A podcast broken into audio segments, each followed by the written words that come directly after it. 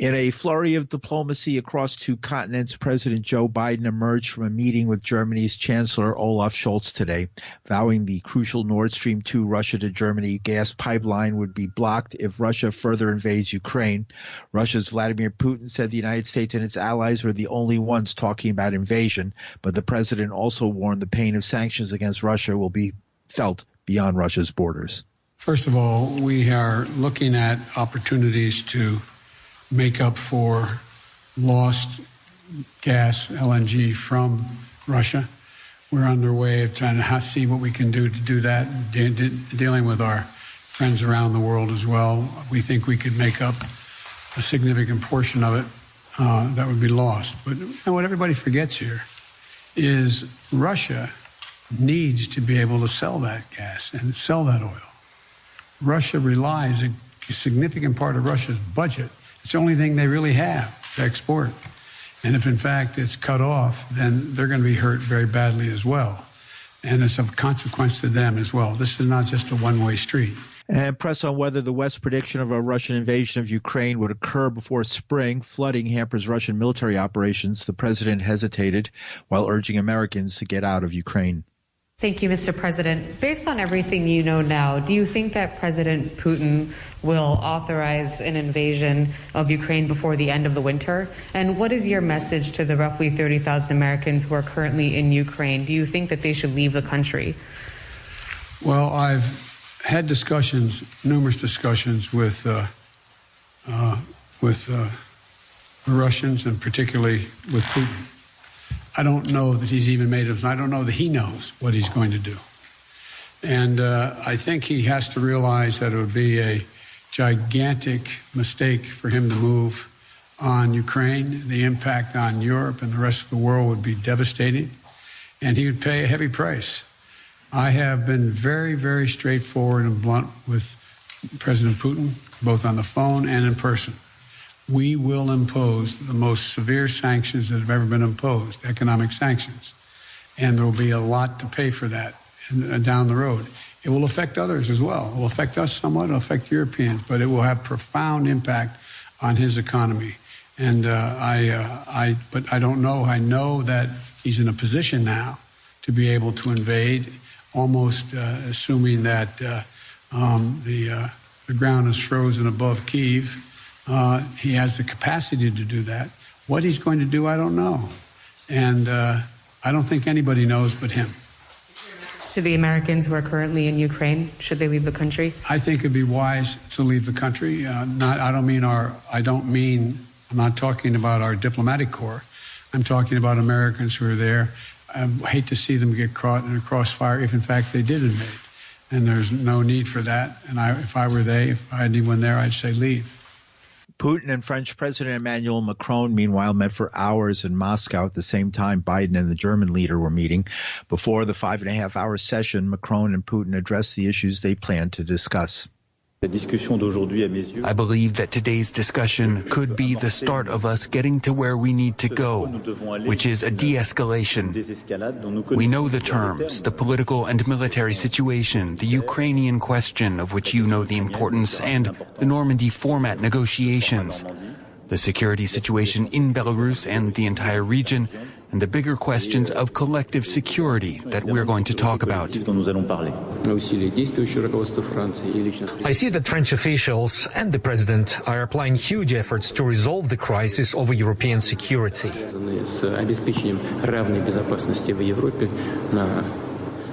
In a historical perspective, this also concerns subjects related to the resolution of the inter-Ukrainian crisis in the east of the country.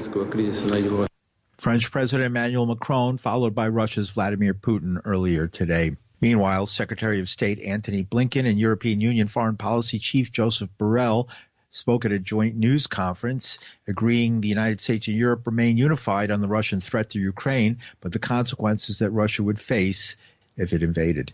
Blinken echoed President Trump that the United States is working to ensure energy supplies continue to reach Ukraine and Western Europe in the case of escalating hostilities with Russia. We're working together right now to protect Europe's energy supply against supply shocks, including those that could result from further Russian aggression against Ukraine. Energy security is tied directly to national security, regional security, global security. Europe needs reliable and affordable energy, especially in the winter months. When Russia halted gas supplies to Europe over a dispute with Ukraine in 2009, people died from the cold. And when energy supplies fail, economies falter. We're determined to prevent that from happening and to mitigate the impact on energy supplies and prices should Russia choose to cut natural gas supplies to Europe more than it already has. The EU's Borrell says the continent is firmly behind the United States in this confrontation with Moscow. We have seen eye to eye our determination to give a united response to Russia's threats. This is our best asset. We have repeated our call to Russia to de escalate our multi-layered diplomatic engagement will continue on various levels and in different formats as bilateral contacts, the Normandy talks, the OCE, and NATO. We certainly, at the European Union, we welcome the elements outlined in the US and NATO responses to the Russian demands. On European security coordination with the US and NATO, I think is exemplary and shows our unity and determination. We believe that a diplomatic way out of the crisis is still possible, and this is our clear and first priority, and that's what we are investing all our efforts and that's the uh, European Union's Joseph Borrell. Russia has denied any plans to attack its neighbor, but demands that the United States and its allies bar Ukraine and other former Soviet nations from joining NATO, halt weapons deployments there, and roll back NATO forces from Eastern Europe. Washington and NATO reject those demands. And in news from Washington, the administration plans to keep a top scientist on the job after giving him counseling. A White House review found credible evidence Dr. Eric Lander violated its safe and respectful workplace policy. Dr. Lander is director of the Office of Science and Technology Policy and science advisor to President Biden.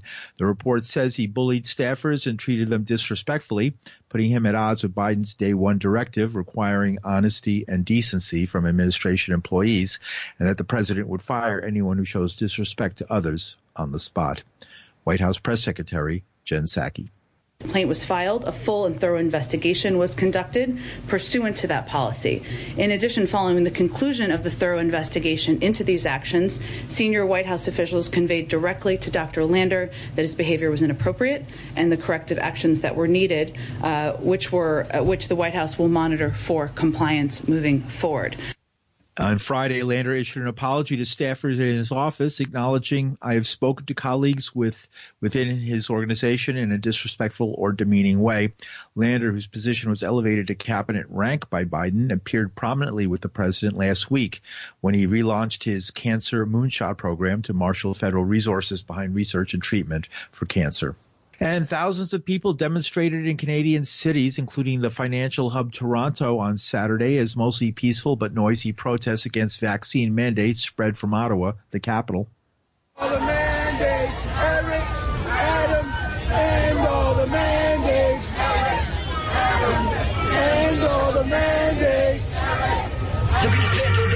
was a similar protest, though, that was held in New York City this morning and marched across the Brooklyn Bridge. Similar protests have been happening in Canada as well.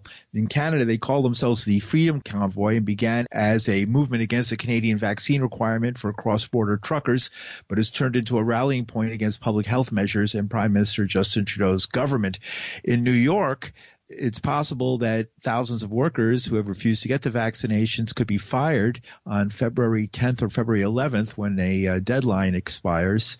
Meanwhile, in Canada, protesters shut down those uh, downtown Ottawa, the Canadian capital, for the past eight days, with some participants, not all, of course, waving Confederate or Nazi flags and some saying they wanted to dissolve Canada's government. Meanwhile, closer to home, New Jersey Governor Phil Murphy announced today the mask mandate for the state schools will end next month.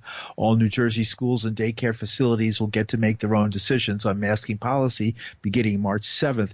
The governor said the Omicron surge plaguing the state has been rapidly declining.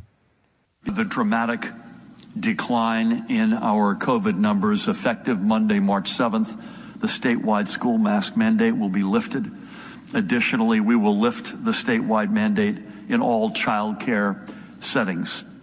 Later this week, we will extend the public health emergency by 30 days to allow for this mask mandate to continue until then and then be responsibly lifted.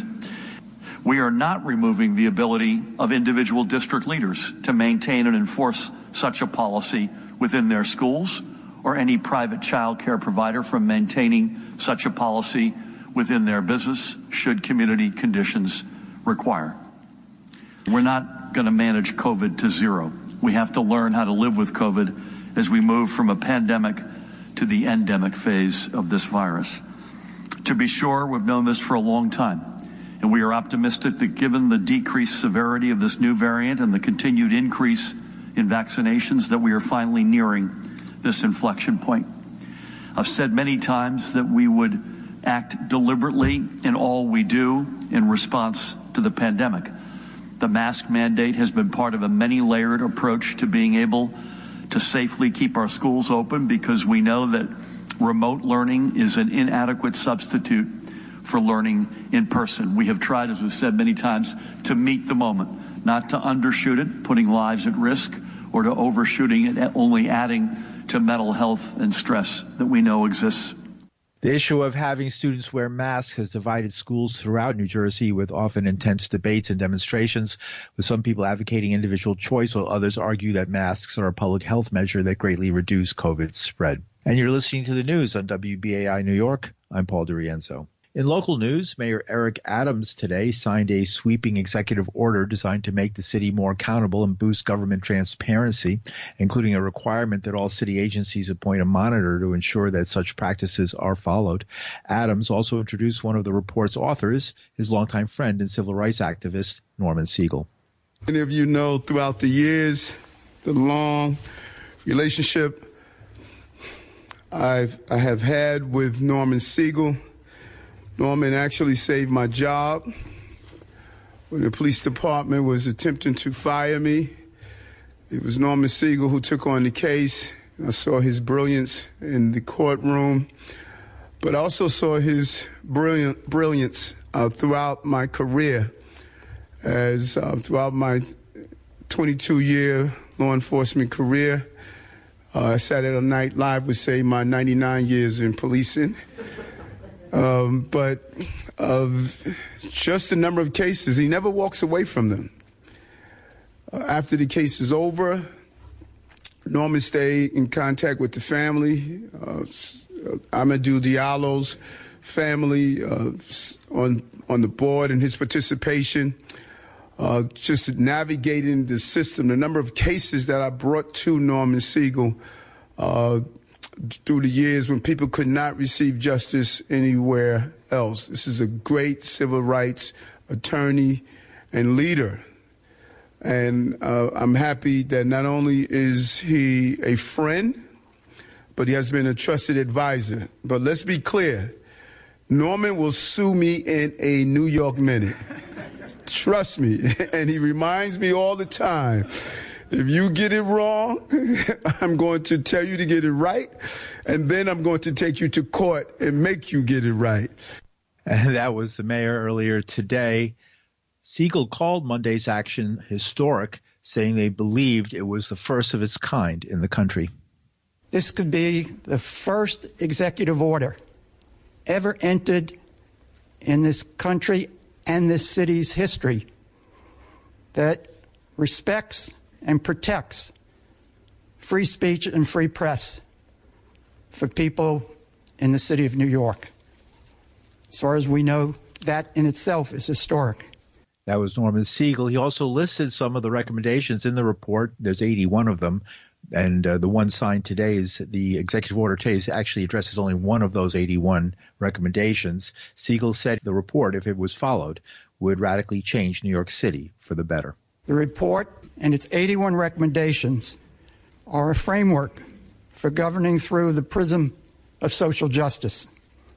It is our view that public safety and social justice can be best achieved when they work in tandem.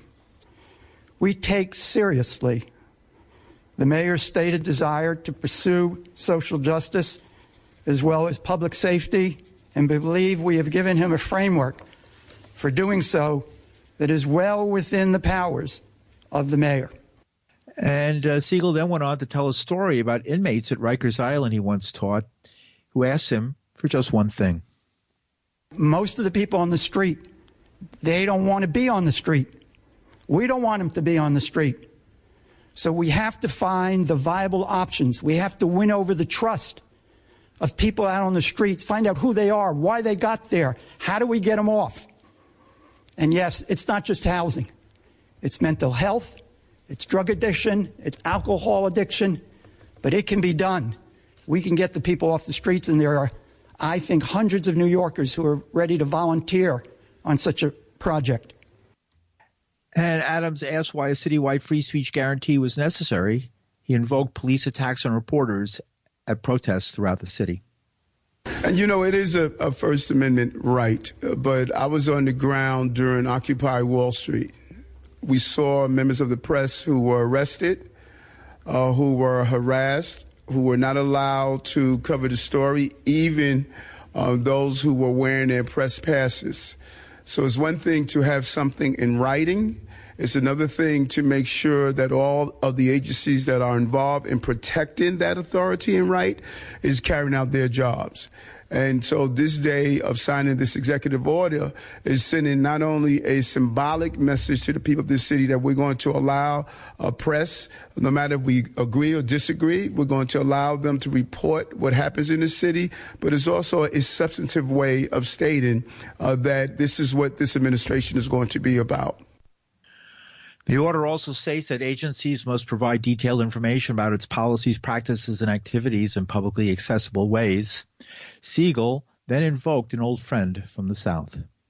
When you talk about free speech, I'll end it with a quote from one of my friends when I worked for the ACLU in the South. I was in the building on the second and third floor, and he was on the fifth floor. John Lewis, a friend of mine. When we talk about this executive order and put it in context, John had such a good skill with words. He said that the civil rights movement, without free speech and the right to dissent, would be like a bird without wings. So this executive order is important. We thank Eric for listening. And yeah, Eric, we'll be watching. After the press conference, Siegel said he wanted to give Adams time to absorb the report, but the attorney who began his career in the late 60s working on black civil rights issues also acknowledged that he and others have been advocating for many of these reforms for decades. He said rhetoric doesn't cut it anymore. As far as I'm concerned, I want action. I want people to recognize that you can't have a fair city without without both safety and social justice. And in one of the uh, points that in those 81 uh, recommendations was to give residents of NYCHA houses the opportunity when they have uh, the number one problem in NYCHA housing, which is lack of uh, hot water and heat, which we're seeing many, many reports of that uh, occurring right even as we speak today, that they should be able, instead of calling 311 to call a central number at NYCHA to have repair workers sent out immediately. Um, that could have been a useful reform today. Uh, Marilyn Gonzalez says she hasn't had any hot water in her apartment since November. She and some residents of the Carleton Manor houses say the hot water and water pressure has been inconsistent in this public housing development for years. She says it's horrible, and NYCHA does not care. As a workaround, Gonzalez and her 16-year-old daughter say they get up at 5:30 every morning and boil water on their stove so they can brush their teeth and shower before school and work. Once we're in the bath, there's no shower. We have to use a bucket to throw the warm water on ourselves, Gonzalez explained. Local elected officials are not calling on NYCHA to allow the tenants dealing with these issues not to pay rent through at least May. Queensborough President Donovan Richards said NYCHA doesn't give our residents a break if they don't have the money for rent that month, so why should we give NYCHA a break for failing to do basic duties? According to NYCHA, 40 units remain without hot water, about 30% of the building. A spokesperson says crews are working around the clock to fix the problem, and they plan to replace necessary valves on Thursday. Gonzalez turned on her bathtub faucet and said, This is our pressure. This is all we get as water trickled out of the spout. Until it's fixed, Gonzalez says she'll continue to boil water, but her patience is boiling over. Do something, fix it. I mean, don't just put a band on it, uh, band-aid on it, Gonzalez added.